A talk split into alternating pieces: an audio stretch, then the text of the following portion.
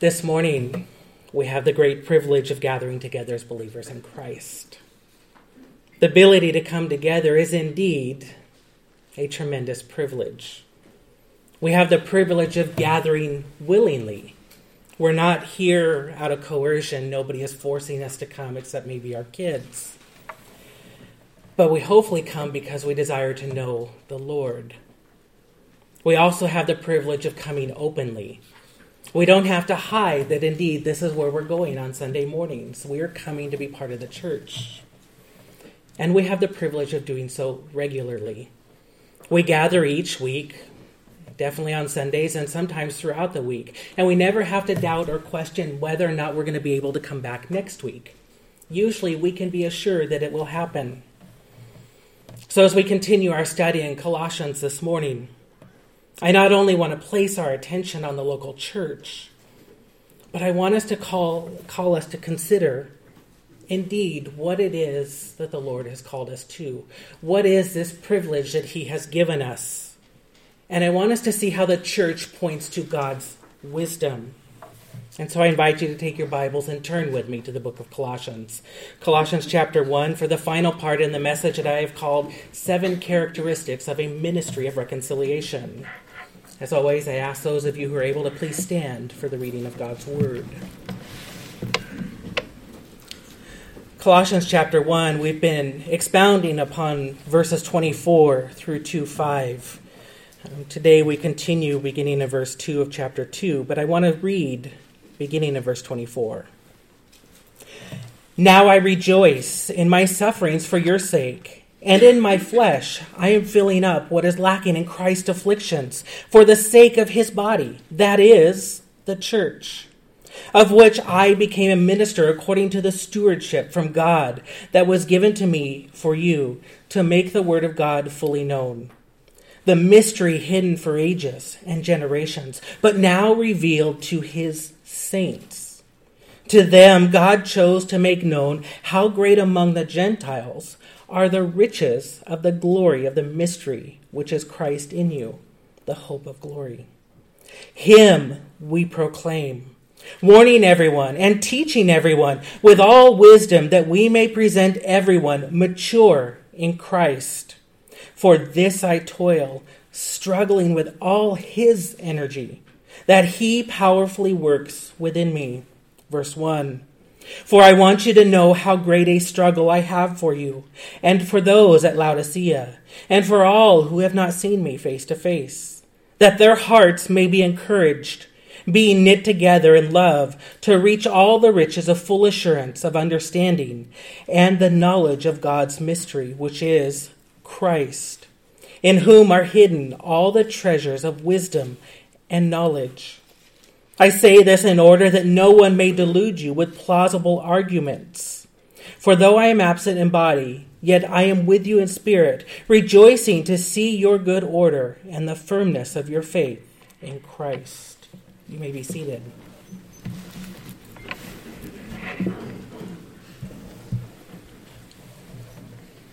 On January 8, 1790, President George Washington stood before a joint Congress.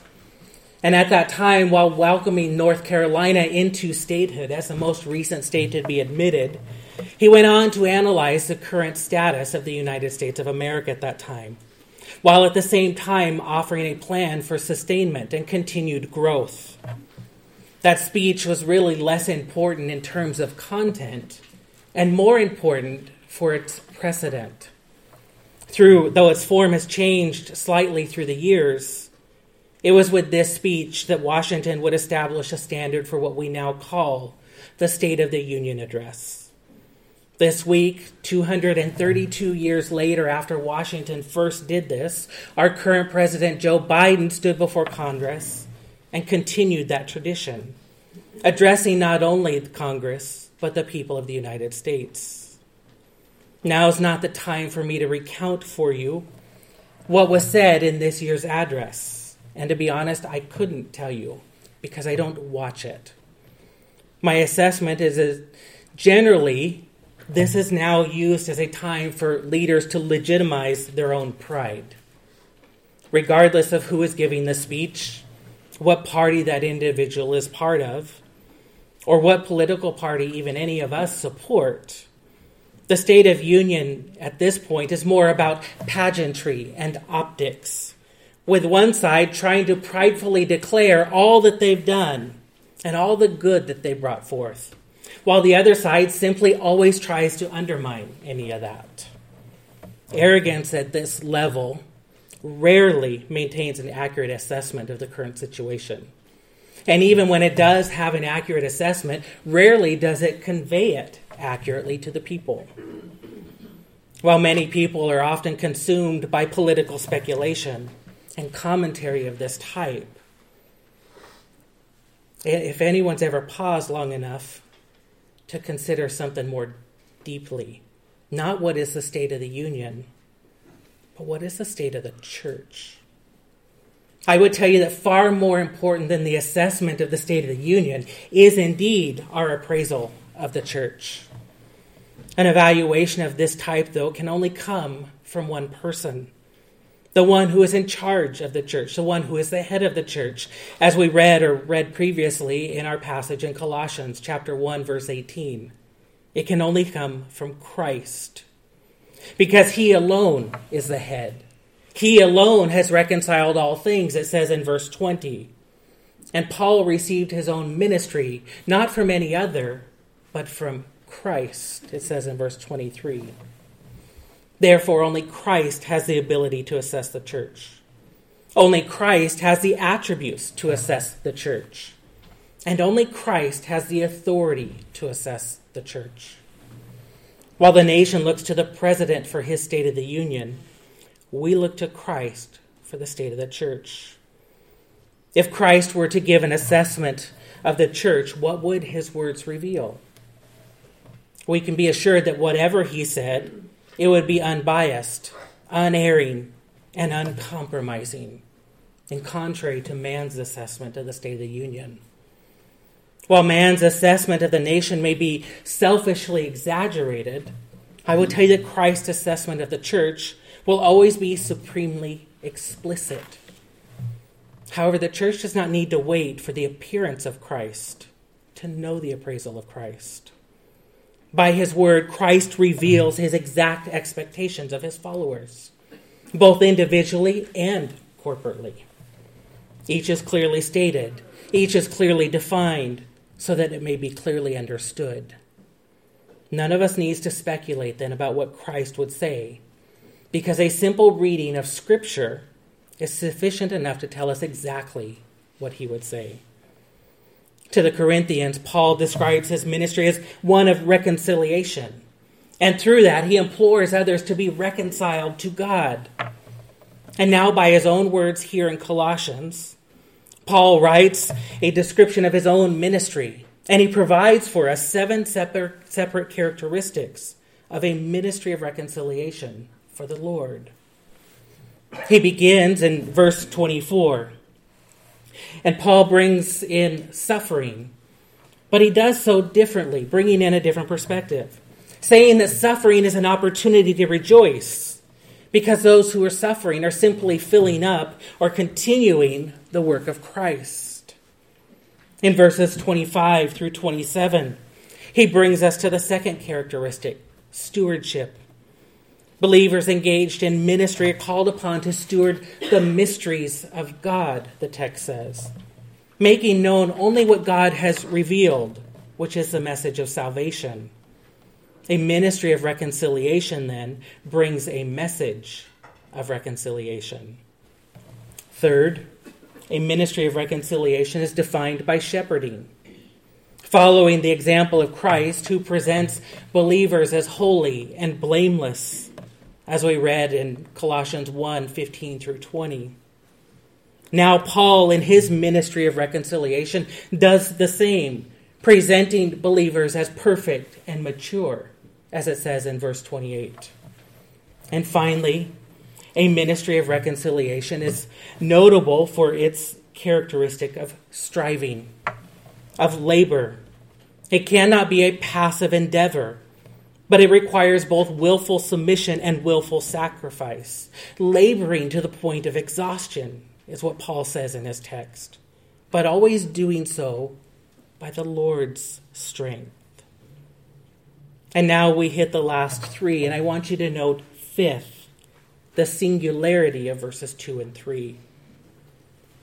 They state there, I want their hearts to be encouraged, being knit together in love, to reach all the riches of full assurance of understanding and the knowledge of God's mystery, which is Christ, in whom are hidden all the treasures of wisdom and knowledge. Verses 2 and 3 combine together to give us an extraordinary text. Because in those verses, Paul unites behavior and belief, urging them to do the word in order that they may discern the word. A ministry of reconciliation is defined by singularity, united in love, so that they may be united in doctrine. Showing his affection for the Colossians, Paul expresses his desire for them, that indeed they would be united in love. He will use the same phrase, knit together, that he uses here.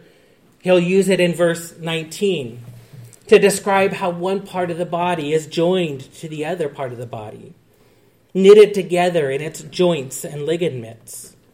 The point being thing is that things are so connected together, these pieces come together that if one part fails, the rest of it fails as well.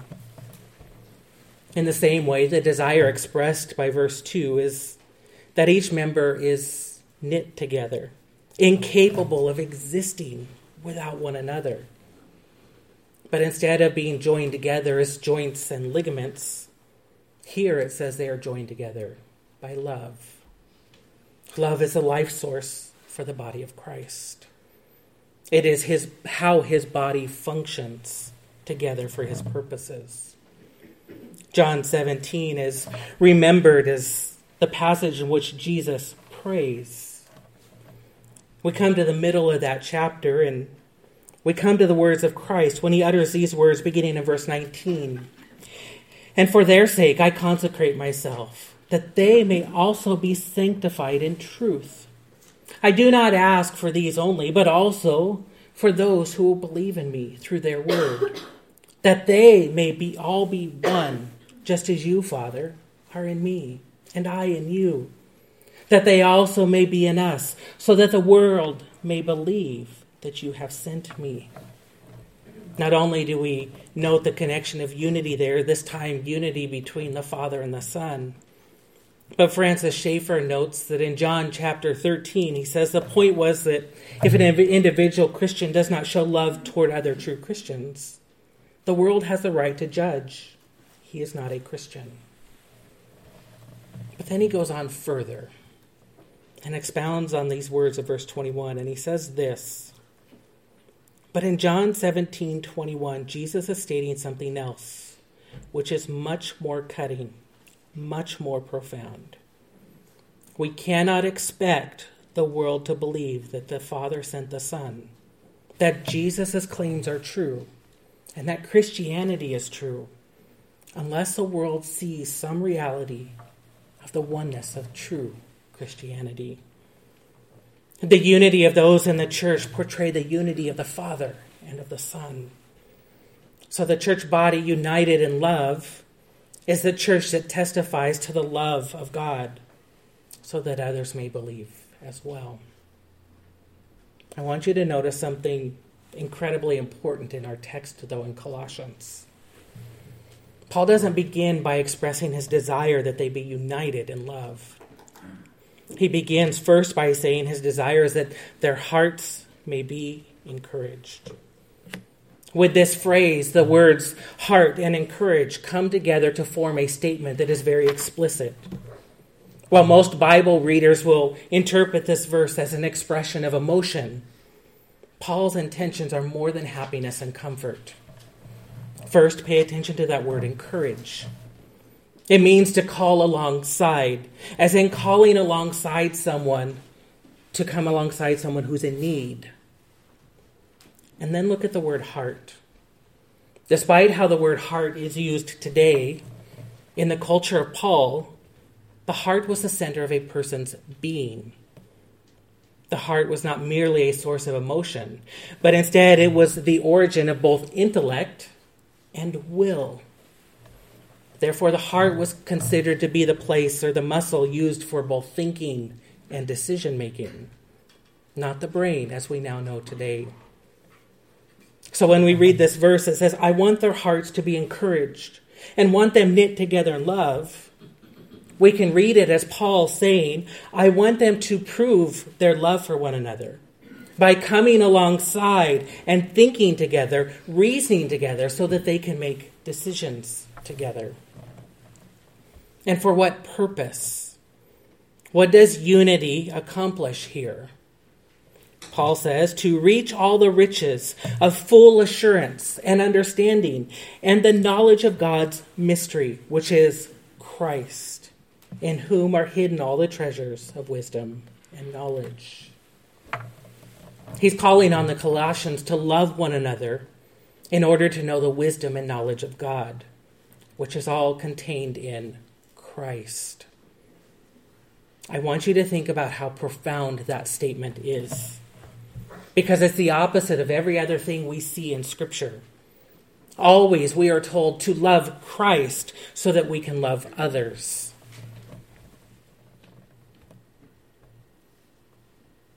Often we'll say, if you know the right doctrine, then you know the right way to love one another.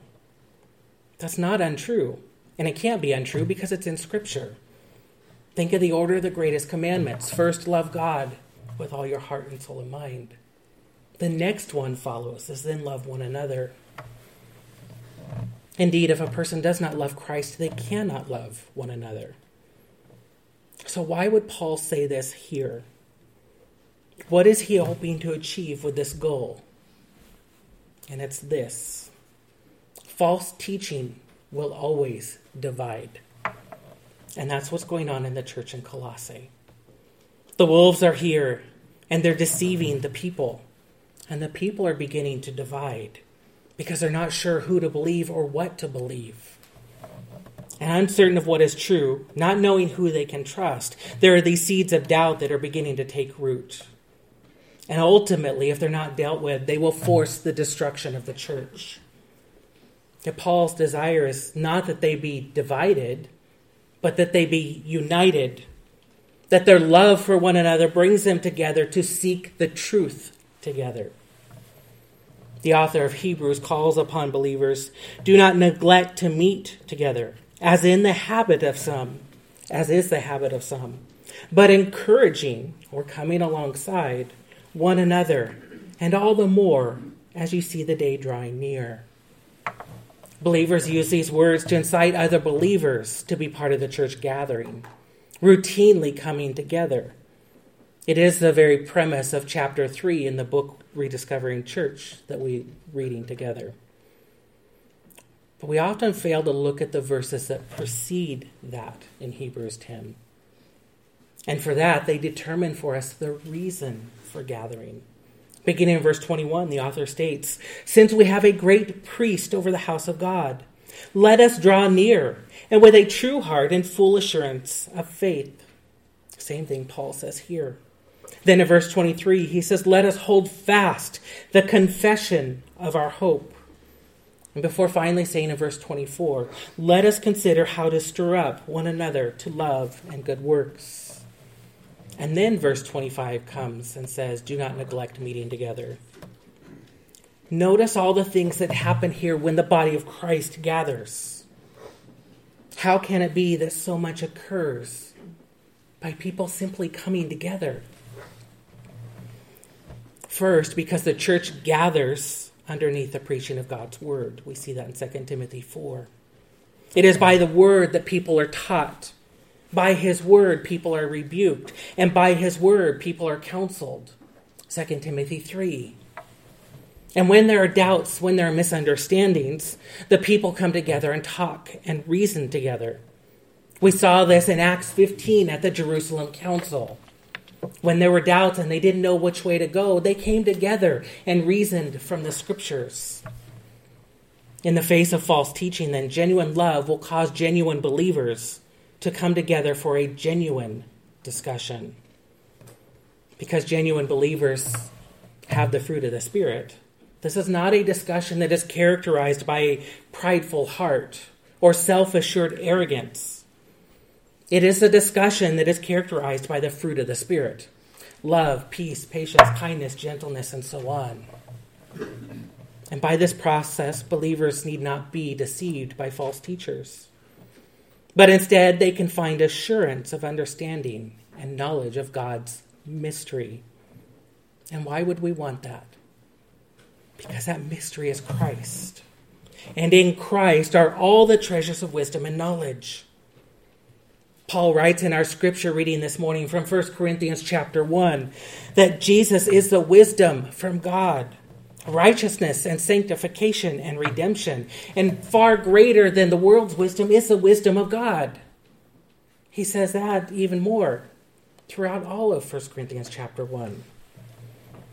This is a unique thing about Christian love in this context, the context of our verses in Colossians. We love one another not merely to know one another more, we love one another to know Christ more. This is a product of the gospel. We love others and desire their spiritual growth as much as our own. Milton Vincent writes it this way The more I experience the gospel, the more there develops within me a yearning affection for my fellow Christians who are also participating in the glories of the gospel. This affection for them comes loaded with confidence in their continued spiritual growth and ultimate glorification. And it becomes my pleasure to express to them this loving confidence regarding the ongoing work of God in their lives. This indeed points to the great wisdom of God in the design of the church. To the world, the institution of the church is foolishness it would tell you that people should surround themselves with people that are exactly like them. And indeed, that's our natural tendency. We search for those that are more like us, we can relate to them better. But the church isn't made up that way. The church is made up of people of differences, with varying backgrounds, varying thought processes, varying personalities, and so on. This makes living in the body of Christ very hard. It's easy to love someone or get along with someone if they're just like us. But trying to love someone who is different and conflicts with our own expectations is hard. But this is a process that God uses for iron sharpening iron. He has gifted people differently so that we can learn from one another and teach one another. This week, in your reading of Rediscovered Church, you'll be reading chapter 7. And in that reading, you'll come to this quote The body is a fellowship of difference. We are not alike, and we need each other. We have not been gifted the same way, and that's how God intended it for our good. We confess the same belief in Jesus Christ, but we enjoy a diversity of experiences. This is God's vision for the church. We grow together not because we're the same, but because we are different.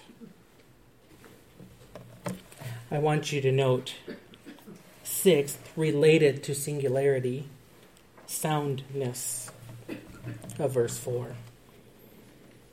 Paul says, I say this in order that no one may delude you with plausible arguments.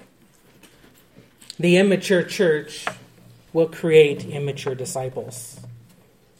The church is tasked with presenting people, or believers at least, mature in Christ. Verse 28. The church as a body must be mature, firmly rooted, and sanctified by the truth, so that it will not be deceived by false teachers.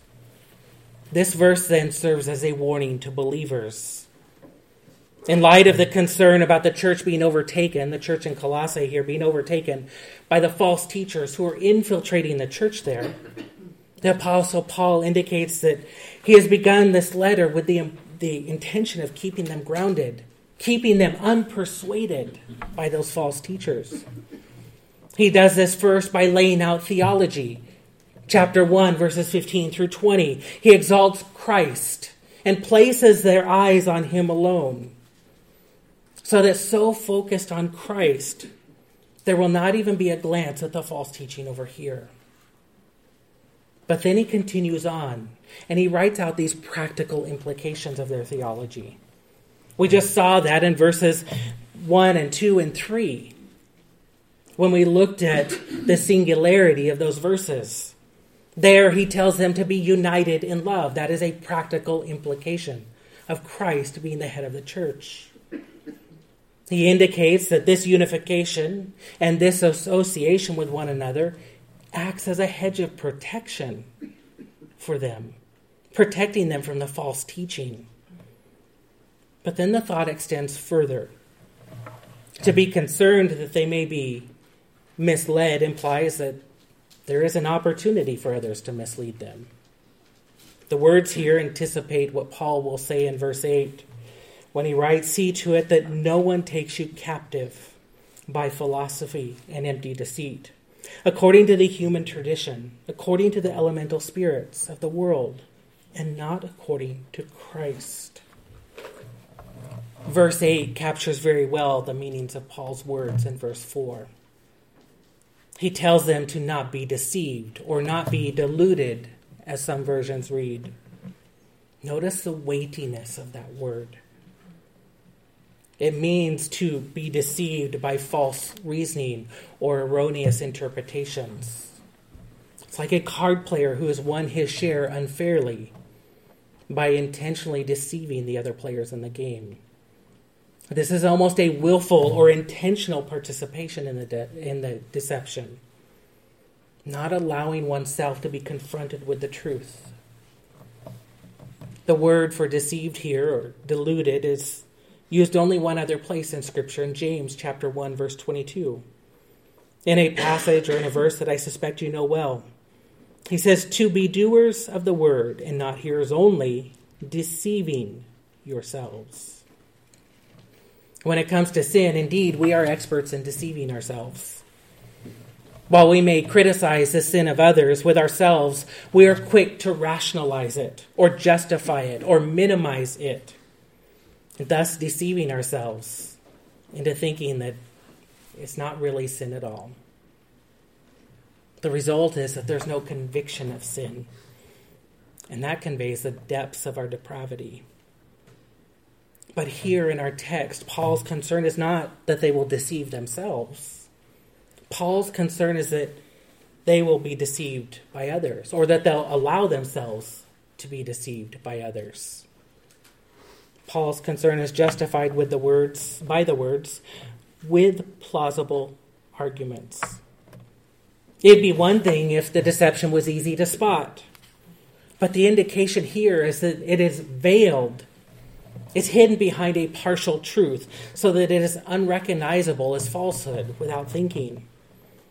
Centuries ago, in the time of Paul, it was not uncommon for an educated person to be trained in the art of persuasive speech.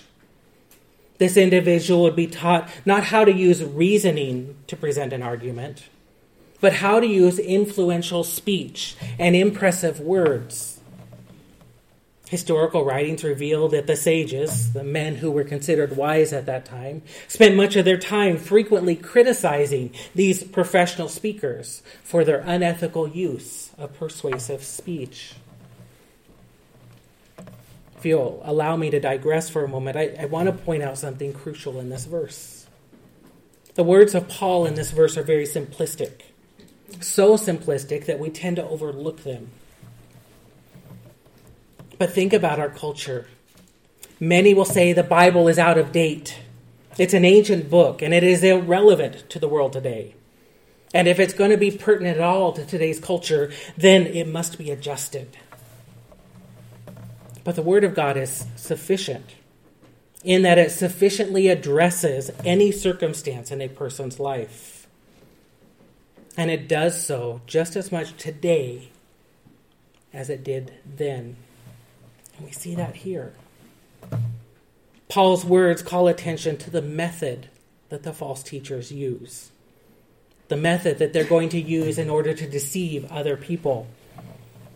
In his day, they were doing so not based on rational, logical arguments, they were doing so on the art of persuasive speech. I don't think I need to make the connection for you today on how that connects to our culture now. I began this morning by bringing your attention to the State of the Union address. And what is that, at least in my eyes? It's a time of using crafty speech or clever speech to influence people. Granted, again, I didn't listen to this one. I just know how people are. There is nothing new under the sun. As an adult, I've spent more time trying to unlearn the things I learned as a child than I do trying to learn new things as an adult. And that might be a slight exaggeration, but not by much. As an unbeliever, I spent most of my formative years in secular culture.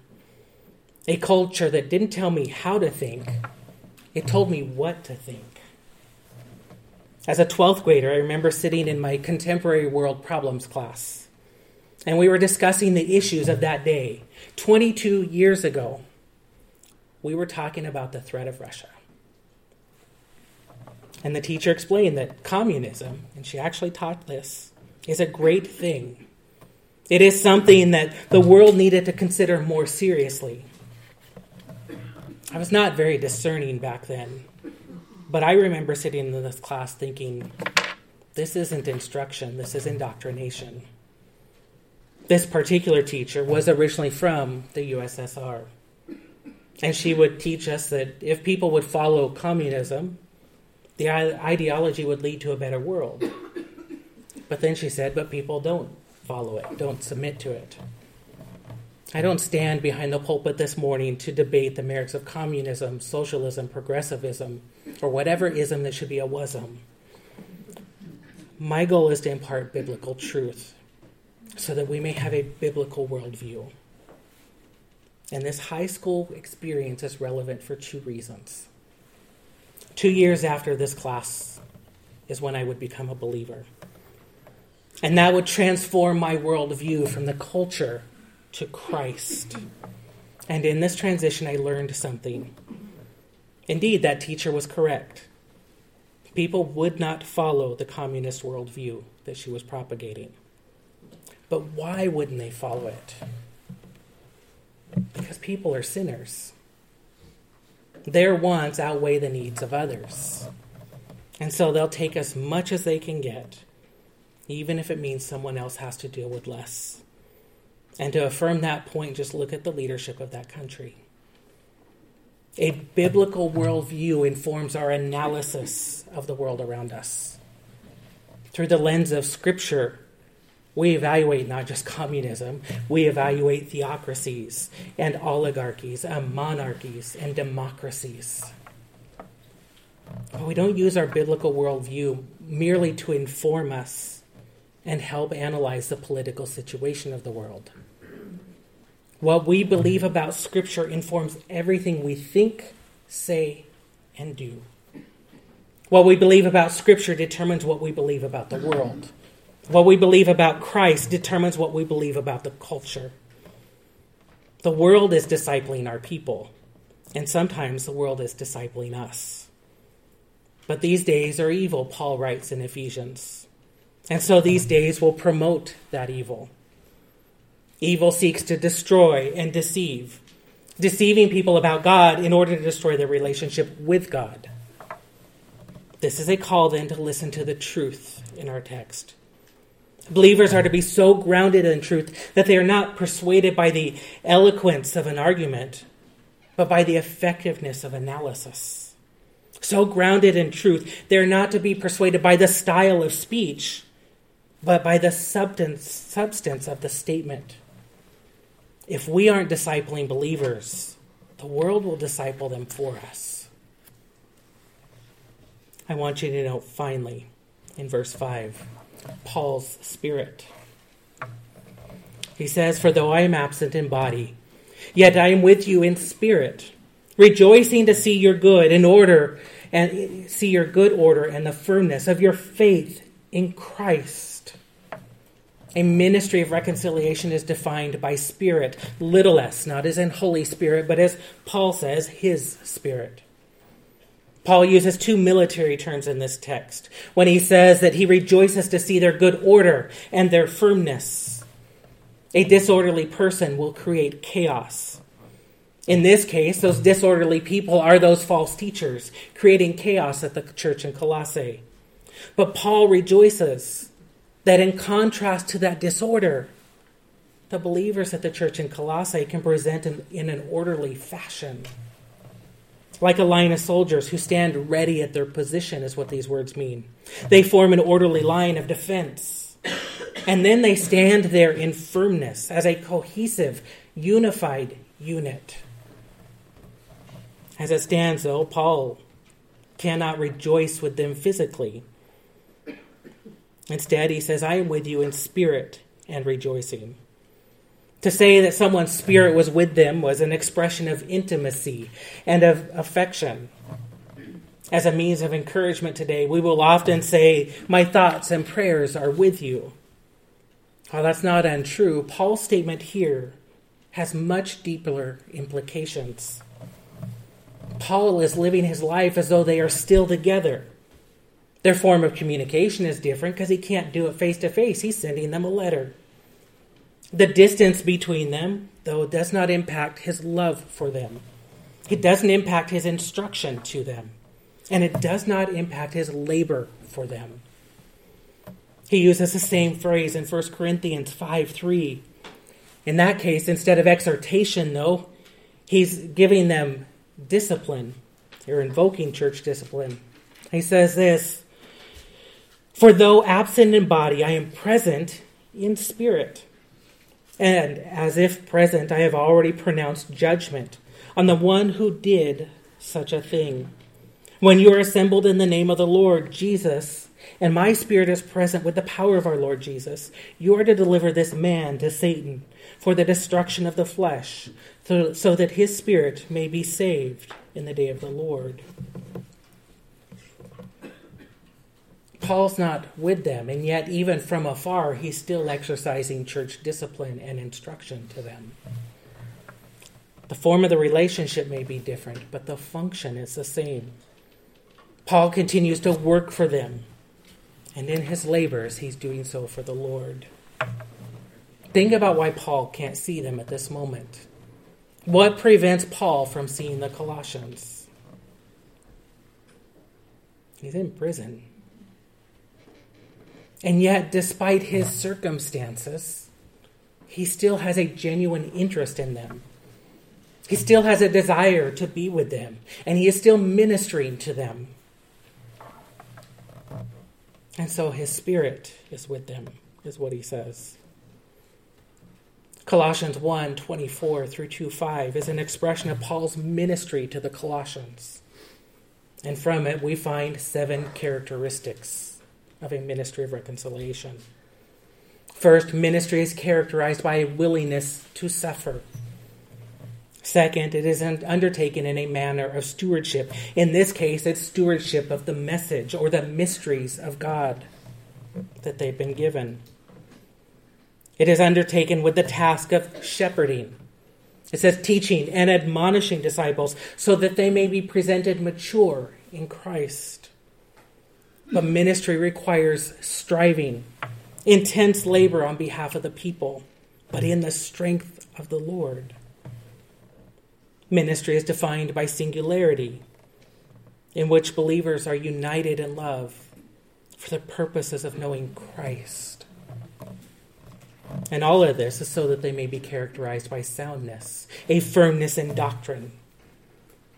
And finally, it is characterized by a human spirit the desire to be together and rejoice at the firmness that results from being unified. When I look at this list, I see three outcomes of a ministry of reconciliation. First, I see a ministry of reconciliation designates a community of believers. The text calls the believers to function together, not independently. And so they become a community. Second, a ministry of reconciliation disciples believers to maturity. Ministry is not about getting people saved, but seeing them sanctified. It is committed to their ongoing continual growth. And finally, ministry of reconciliation defends against false teaching. We create mature disciples so that they may be guarded against the persuasive speech of falsehood that will seek to lead them astray.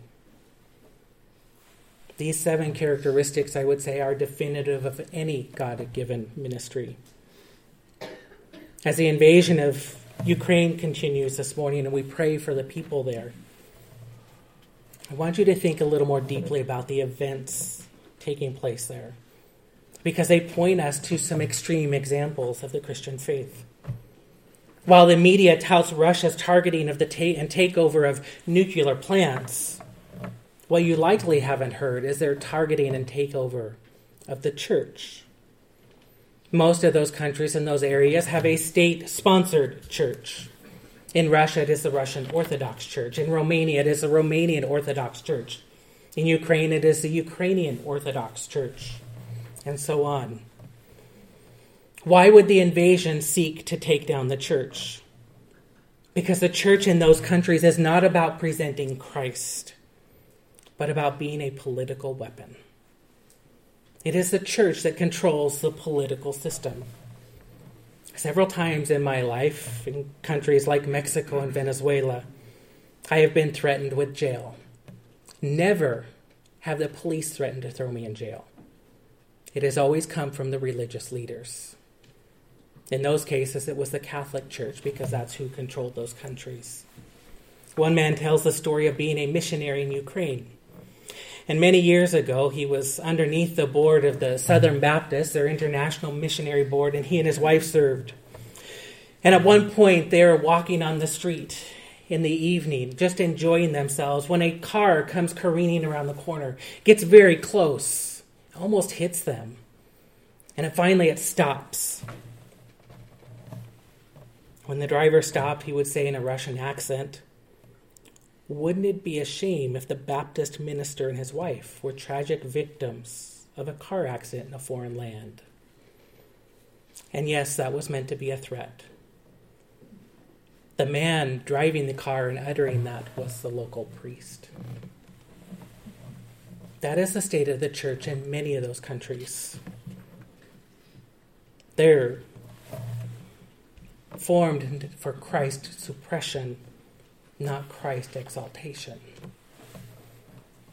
This week, though, I was on a conference call, and as we were discussing the events in Ukraine, someone said this. In Europe, generally, there is not an infrastructure of gospel oriented, healthy churches able to support spiritual hunger. He's not wrong in that statement. Meaning that where churches exist, because they are so focused on self interest and politics, they're not in a position to respond to genuine spiritual hunger. An example that I've given to some people this week is September 11th, 2001. I wasn't a believer at the time. I didn't go to church. But my understanding is that time brought a lot of people back into the church, or people into the church that had never been before.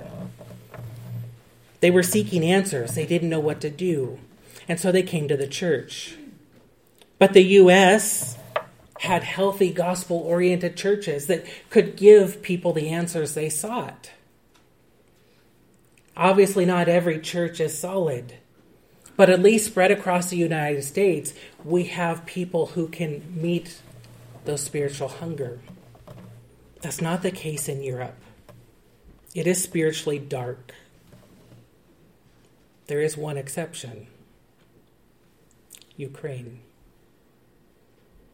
Despite the main church that I just talked about being politically motivated, there is a large network of believers in Ukraine.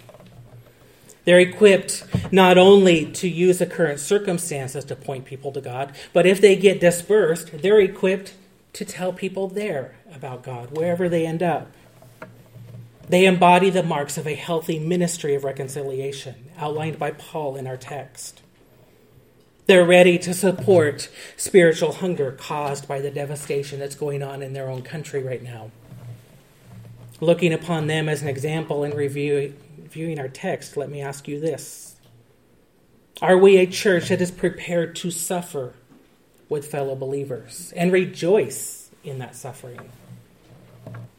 Are we stewarding the mysteries of God entrusted in our care? Are we shepherding people towards maturity through admonition and teaching? Not just imparting knowledge about God's mystery of the gospel, but application of that mystery. Are we striving in our labors, exerting every ounce of energy for His labors? Is our body of Christ one of singularity, knitted together in love so that we are unwavering against false teaching? Are we sound in our convictions? And are we characterized by our spirit?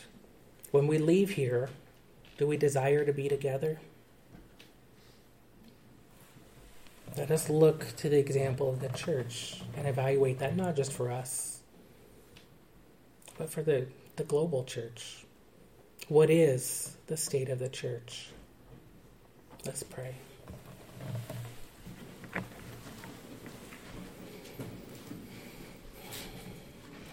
Father God, there are so many things taking place across this world, Lord. And yet we know you are a sovereign Lord in control of it all. We know that not only do you have a plan, but that plan is meant to glorify you, Lord. Father, you are a wise and knowledgeable God, knowing all things, and Lord, so we know that this is indeed perfect